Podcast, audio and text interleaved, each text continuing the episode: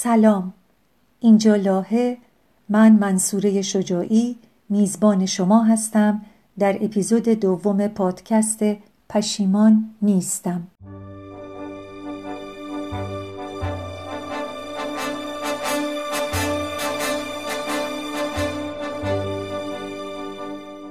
در این اپیزود به موضوع پناهجویان و کرونا می‌پردازیم. میهمان این برنامه ناهید کشاورز نویسنده رواندرمانگر و مسئول مرکز پناهندگان شهر کلن است.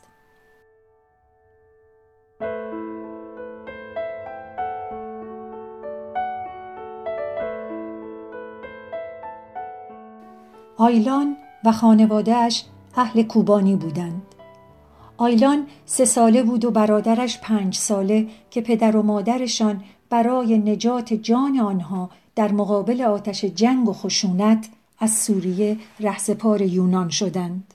طی طریق این سفر چنان بود که جسم بیجان هر یک جدا جدا در ساحلهای یافت شد که قاچاقچیان و سوداگران جان انسان جای جای آن را به سرزمین مرگ و بلا تبدیل کرده بودند. آیلان و خانوادهش هرگز به یونان نرسیدند. قایق ناامن به امواج دریا شکست و جسم بیجان آیلان به موجی و امواجی در کناری ساحلی پیدا شد.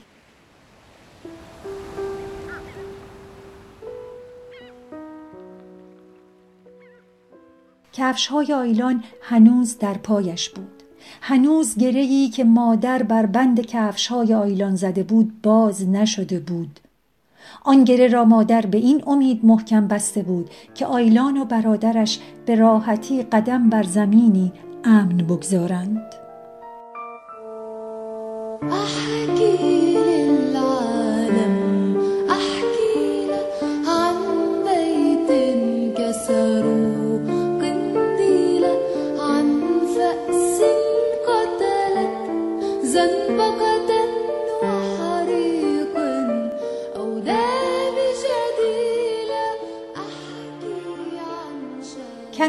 ماجرای آیلان دو برادر نوجوان افغان از طریق دیگر خود را به سرزمین های به اصطلاح امن رساندند و پس از نزدیک به پنج سال به عنوان پناهنده در آلمان شناخته شدند.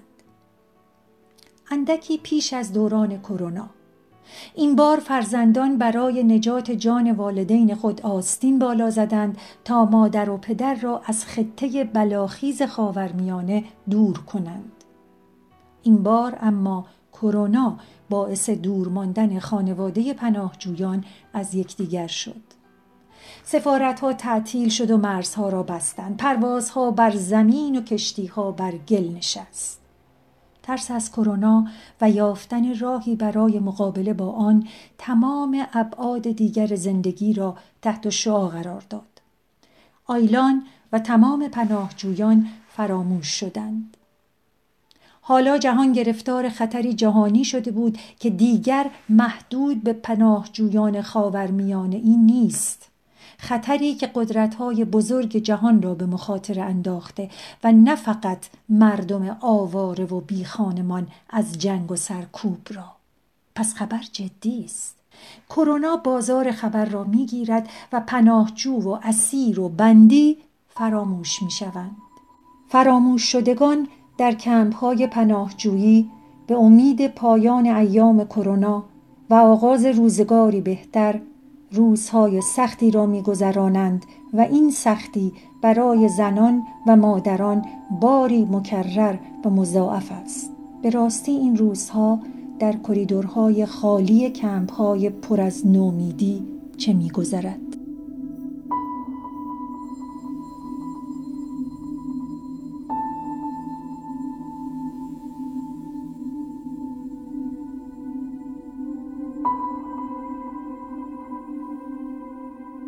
مسئول من برای اینکه تو رو در فضای مشکلات یک زن پناهجو در دوران کرونا قرار بدم دلم می‌خواد که امروز تو همراه من بشی با من بیای و با همدیگه بریم به یک کمپ پناهندگی و از اونجا همراه بشیم با یک خانواده که به تازگی می‌خوان وارد این کمپ بشن و دوران هم از دوران کرونا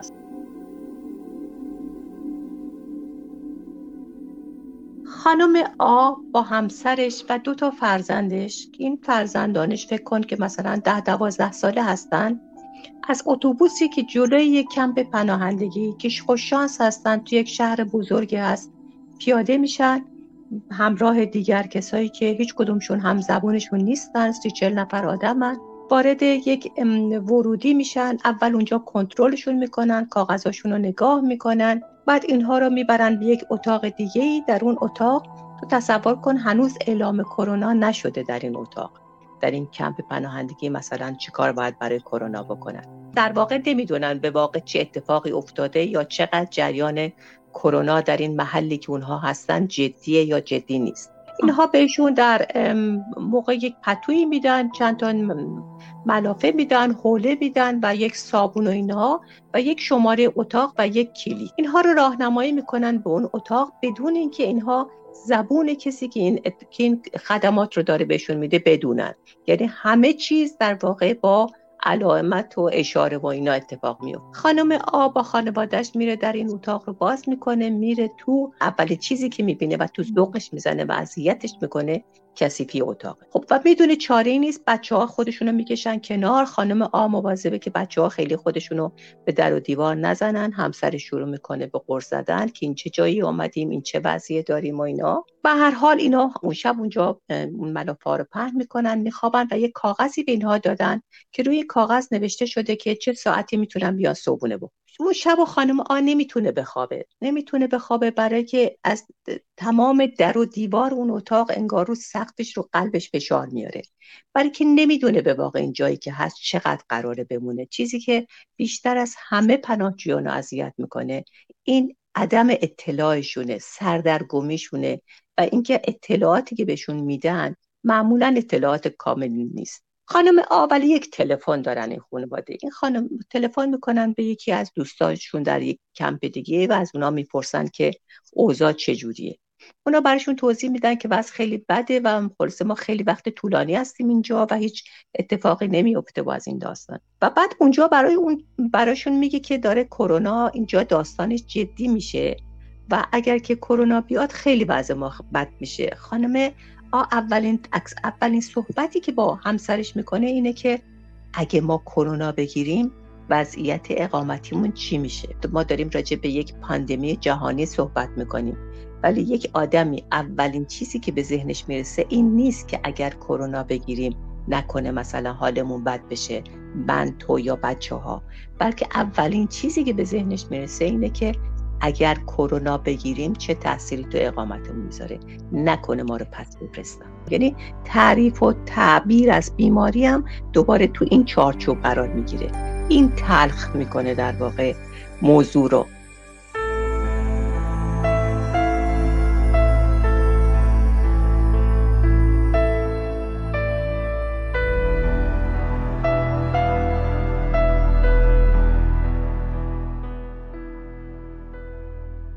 نای جان این تصویری که برامون ترسیم کردی در واقع میشه گفت تصویر قالب در همتنیدگی مشکلات پناهجویان در دوران کرونا است و هولناکی تاثیر دو استراب بیمکانی و بیماری رو بر روان پناهجویان به خوبی نشون داد. حالا آیا موردی هم بوده که این نگرانی به جایی برسه که زن پناهجو شخصا به مرکز شما رجوع بکنه و درباره تاثیر کرونا بر اقامتش با تو حرفی زده باشه؟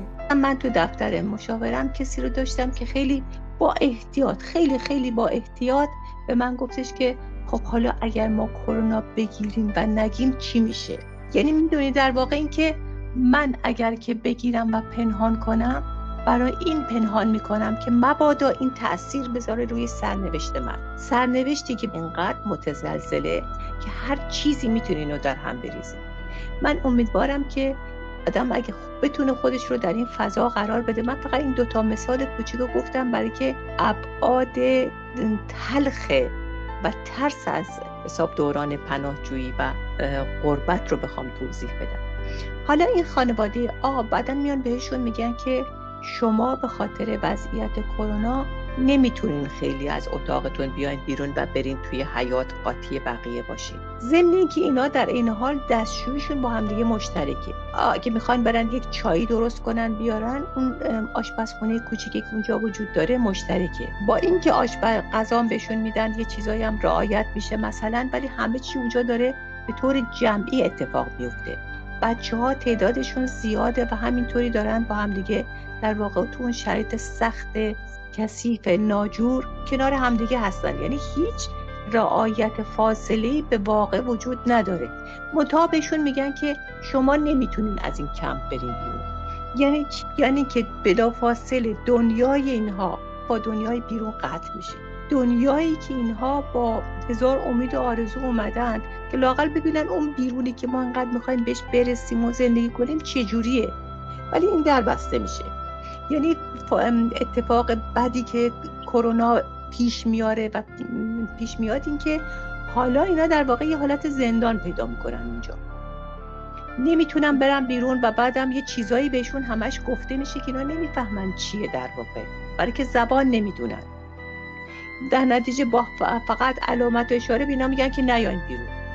خیلی خیلی حالت دردناکیه که آدم بکننش توی اتاق توی یه ساختمون در بسته و بگن نمی‌تونی بیای بیرون بدونی که توضیح بدن چرا. بدونی که توضیح بدن آیا واقعا مورد کرونای اونجا پیدا شده یا اینکه بهشون بگن به خاطر اینکه نمی‌دونم اتفاقی نیفتاده. داریم شما رو قرنطینه می‌کنیم. یک نادانسته به نادانسته های دیگه اینا اضافه میشه. یعنی اینکه حالا تمام کارهای اداری اینا دچار مشکل میشه. یعنی ادارات تعطیل میشن. کار اقامت. کار مصاحبه پناهندگی کار رسیدگی به پرونده پناهندگی اینا به طور کامل قطع میشه.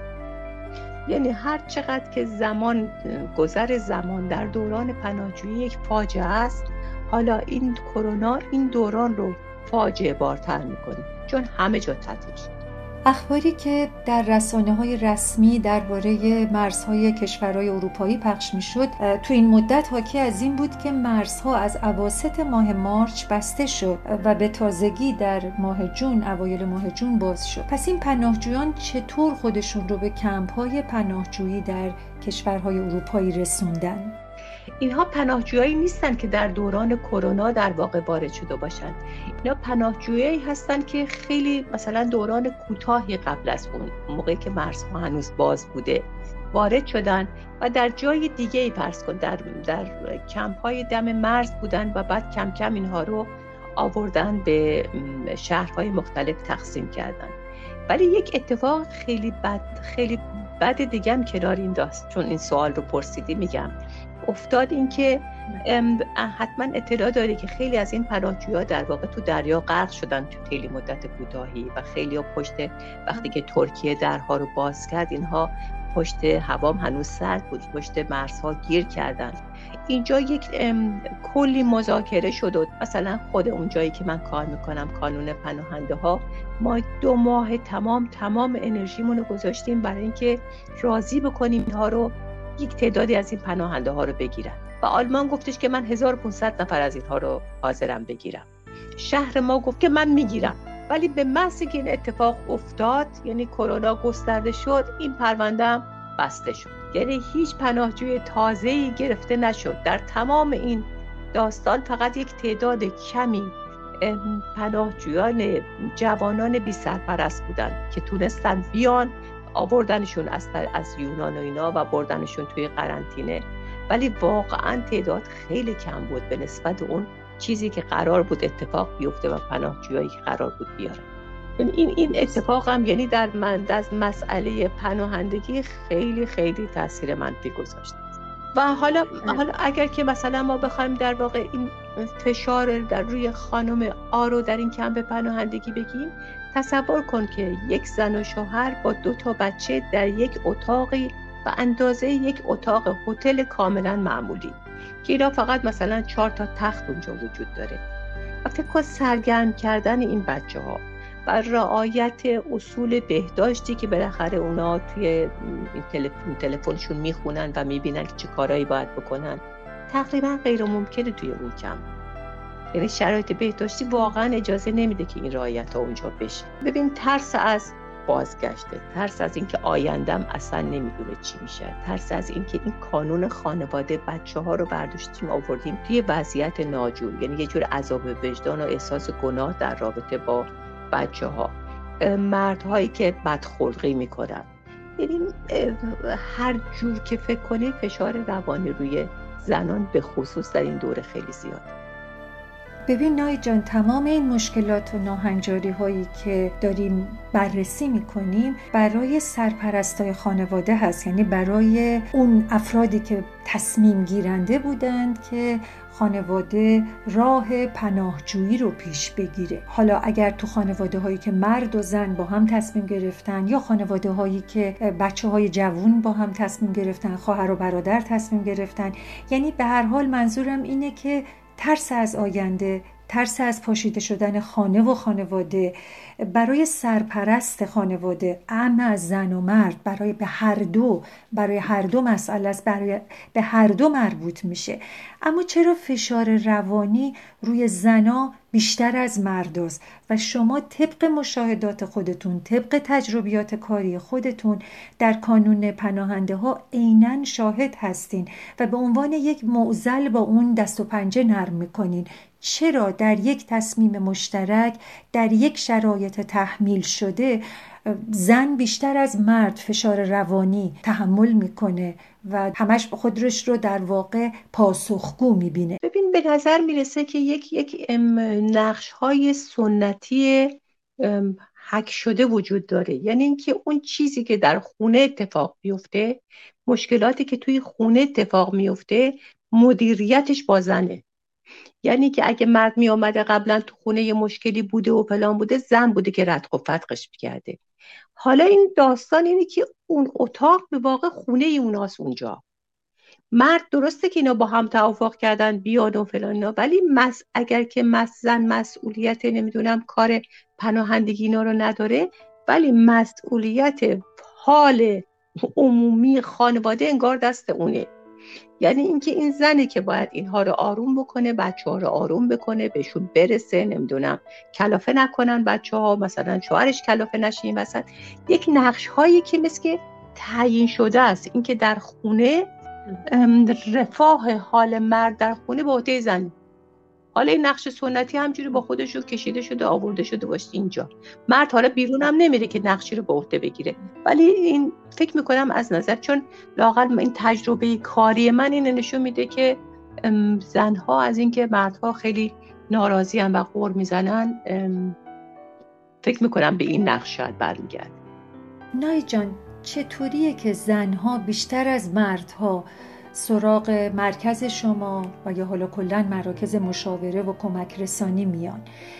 بعد وقتی که میان پیش شما حالا نه فقط در دوران کرونا ولی به طور کلی وقتی میان پیش شما بیشتر سالاشون درباره مشکل اقامتشونه یا درباره مشکلات خانوادگی. چون اینطور که تو داری تصویر می‌کنی اینها یک ملغمه ای از مشکلات خانوادگی به هر حال سرزنش ها دواها خشونت های کلامی خستگی ها دلزدگی های توی خانواده بگو مگوهای خانوادگی یه مسئله اقامت حالا هم که دیگه کرونا اضافه شده.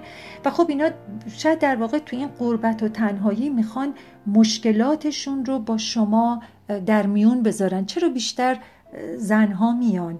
یعنی دنبال یعنی جایگزین این بی کسی بی تنهایی دور شدن از خانواده رو فقط زنها انگار در پی پیدا کردن این جایگزین هستن و سراغ شما میان. چطوریه که این میزان تفاوت بین توجه و اعتماد زنان به شما هست و به حال تفاوتی که مردان خانواده های پناهجو دارن توی این بخش از اعتماد کردن به مراکز مشاوره. ببین در واقع اینجوریه که توی حالا مهاجرت یا فرم پناهندگی هر کدومش رو که بخوایم نگاه بکنیم این خانواده هسته‌ایه که فقط وجود داره و خانواده گسترده که خیشاوندان و فامیل و اینها هستن وجود ندارن. جایگزین اینها در واقع نهادهای مدنی میشن توی خارج از کشور. که این نهادهای مدنی یک مقدار طول می‌کشه تا شناخته بشن و بیشتر از اون طول می‌کشه تا بهشون اعتماد بکنن آدما. در این مرحله اعتماد کردن کسانی که مراجعه می‌کنن به من در مرحله اول سوالاتی که مطرح می‌کنن سوالاتی که مربوط به داستان پناهندگی و اقامت شده در نتیجه با این با طرح این سوالات یک جوری در واقع منو منو چک می‌کنن که آیا چقدر می‌تونن حالا در یک روند دیگه به من اعتماد بکنن. کار روان درمانگری با پناهجویان مشکل اصلیش اینه که خیلی قاطی میشن کارهای اداری با کارهای واقعا روان درمانی. یعنی انگار اینطوریه که اول تو بیا این مشکل جواب سوال اساسی من در مورد پناهندگی که دمار من رو در آورده به این سوال من جواب بده. بعد اگه درست جواب دادی من حاضرم به تو اعتماد بکنم راجع به مشکلات دیگه با تو حرف بزنم. بنابراین جلب اعتماد کردن خیلی کار آسونی نیست. یعنی برای اینکه ببینی یه میگم یهویی از یک خانواده گسترده از یه آدمایی که براشون قابل اعتماد بودن کنده شدن و اومدن به یه جایی که حالا میگن به یه غریبه که اصلا به عمرت قیافش هم ندیدی اسمش هم نشنیدی اعتماد کن حرفاتو بزن. این توی مردا خیلی سخت در اتفاق میفته یعنی تقریبا کسایی که مراجعه می‌کنن تقریبا میشه گفت واقعا 60 70 درصد زنان. اگه بیان مردا بعدشون میاد. یعنی مرد بعد میاد لاقل بیشترم شاید به خاطر اولش کنجکاوی که ببینم زنم کجا میره. بعد کم کم می‌تونن یه اعتمادی به وجود بیاد آدم باهاشون. هرچند کرونا موزلی جهانیه یعنی در واقع به عنوان یه موزلی جهانی بهش نگاه میشه اما میزان آسیب پذیری مردم جهان از کرونا نسبت مستقیم با شرایط و وضعیت اقتصادی، فرهنگی، سیاسی و اجتماعی اونا داره. برای مثال مشکلات یک زن پناهجوی رنگین پوست طبقه غیر مرفع با مشکلات یک زن شهروند سفید پوست اروپایی طبقه متوسط از زمین تا آسمون فرق داره. مقایسه ایام کرونا با تجربه های تلخ زیسته هر کسی بستگی به شرایط متفاوت. مقایسه دوران انتظار پناهجویان و دوران انتظار پایان کرونا هم ظاهرا مقایسه رایجی میان پناهجویان شده. شاید یه مثال بزنم یه ذره وضعیت کرونا و پناهجویی رو بتونیم با همدیگه ببینیمش. یکی از کسانی که به من مراجعه کرده بود راجع به کرونا و ترساش از این دوره صحبت می‌کرد که خب اولا یه نکته اینجا بر من زنده کرد که انگار اینه که وقتی تو به عنوان پناهجو اینجا هستی دو جور از کرونا رنج می‌بری. یعنی یک بار نگران وضعیت کرونا در اینجا هستی چه اتفاقی برای خودت داره میفته. یک بار نگران کرونا در کشور خودت هستی. یعنی اینکه کرونا به این واسطه نگرانی دو بار به تو فشار بیاره که خب این البته می‌تونه به کسانی که سالیان سال همینجا هست بر بگرده ولی این خانم به من میگفتش که کرونا یه مسئله جهانیه. همه آدما درگیرشن و چون همه آدما درگیرشن و ازش رنج می‌برن یه راه حلی هم براش پیدا می‌کنن. ولی مسئله پناهندگی مسئله همه نیست. مسئله آدمای مرفه هم نیست. بنابراین براش راه حلی پیدا نمیشه. برای همین وقتی که در واقع من سعی می‌کردم آرومش بکنم این میون گریهاش می‌گفت به من منو آروم نکنین نخواین به من یه چیزی رو بگی که واقعیت نداره. کرونا براش واکسن پیدا میشه. ولی هیچ واکسنی پیدا نمیشه که برای رنجی که ما در این دوره پناهجویی و رسیدن به اینجا می‌بریم و بتونه درمان بکنه. و هیچ کس راجبش حرف نمی‌زنه. شما و خیلی برای من جالب بود که چیزی که اذیتش کرده بود این بود که ببینین چقدر راجع به کرونا حرف می‌زنن. همه دنیا داره راجبش حرف می‌زنه. در حالی که اینقدر آدم هم نمرده یا اینقدر آدم هم درگیرش نیستن. ولی هیچکی نمیاد راجع به وضعیت پناهجو و رنج من یکی من پناهجو بخواد بیاد حرف بزنه. یعنی این بلافاصله خودش رو برد در مقام مقایسه پناهندگی و کرونا. و وقتی من می‌گفتم خب اینا اصلا جنسشون یکی نیست می‌گفت چرا اینا جنسشون یکیه؟ جنس رنجشون یکیه. فقط راجع به یه رنجی حرف زده میشه راجع به یه رنجی حرف زده نمیشه.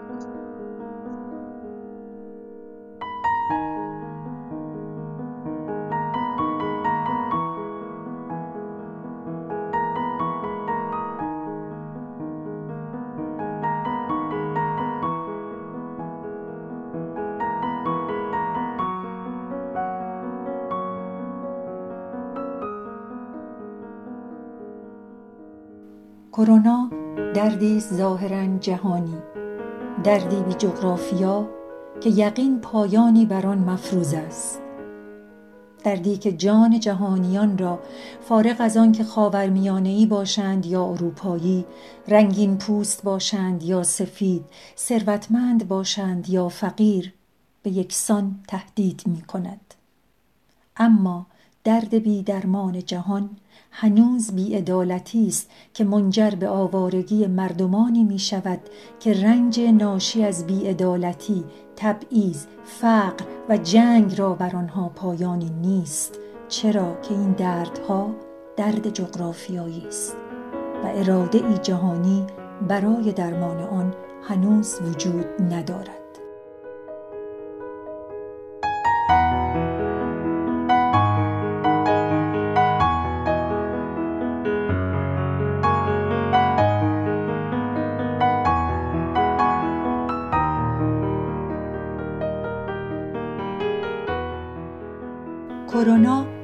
ترسی سوار بر ترسهای پناهجویان اپیزود دوم از پادکست پشیمان نیستم را با هم شنیدیم.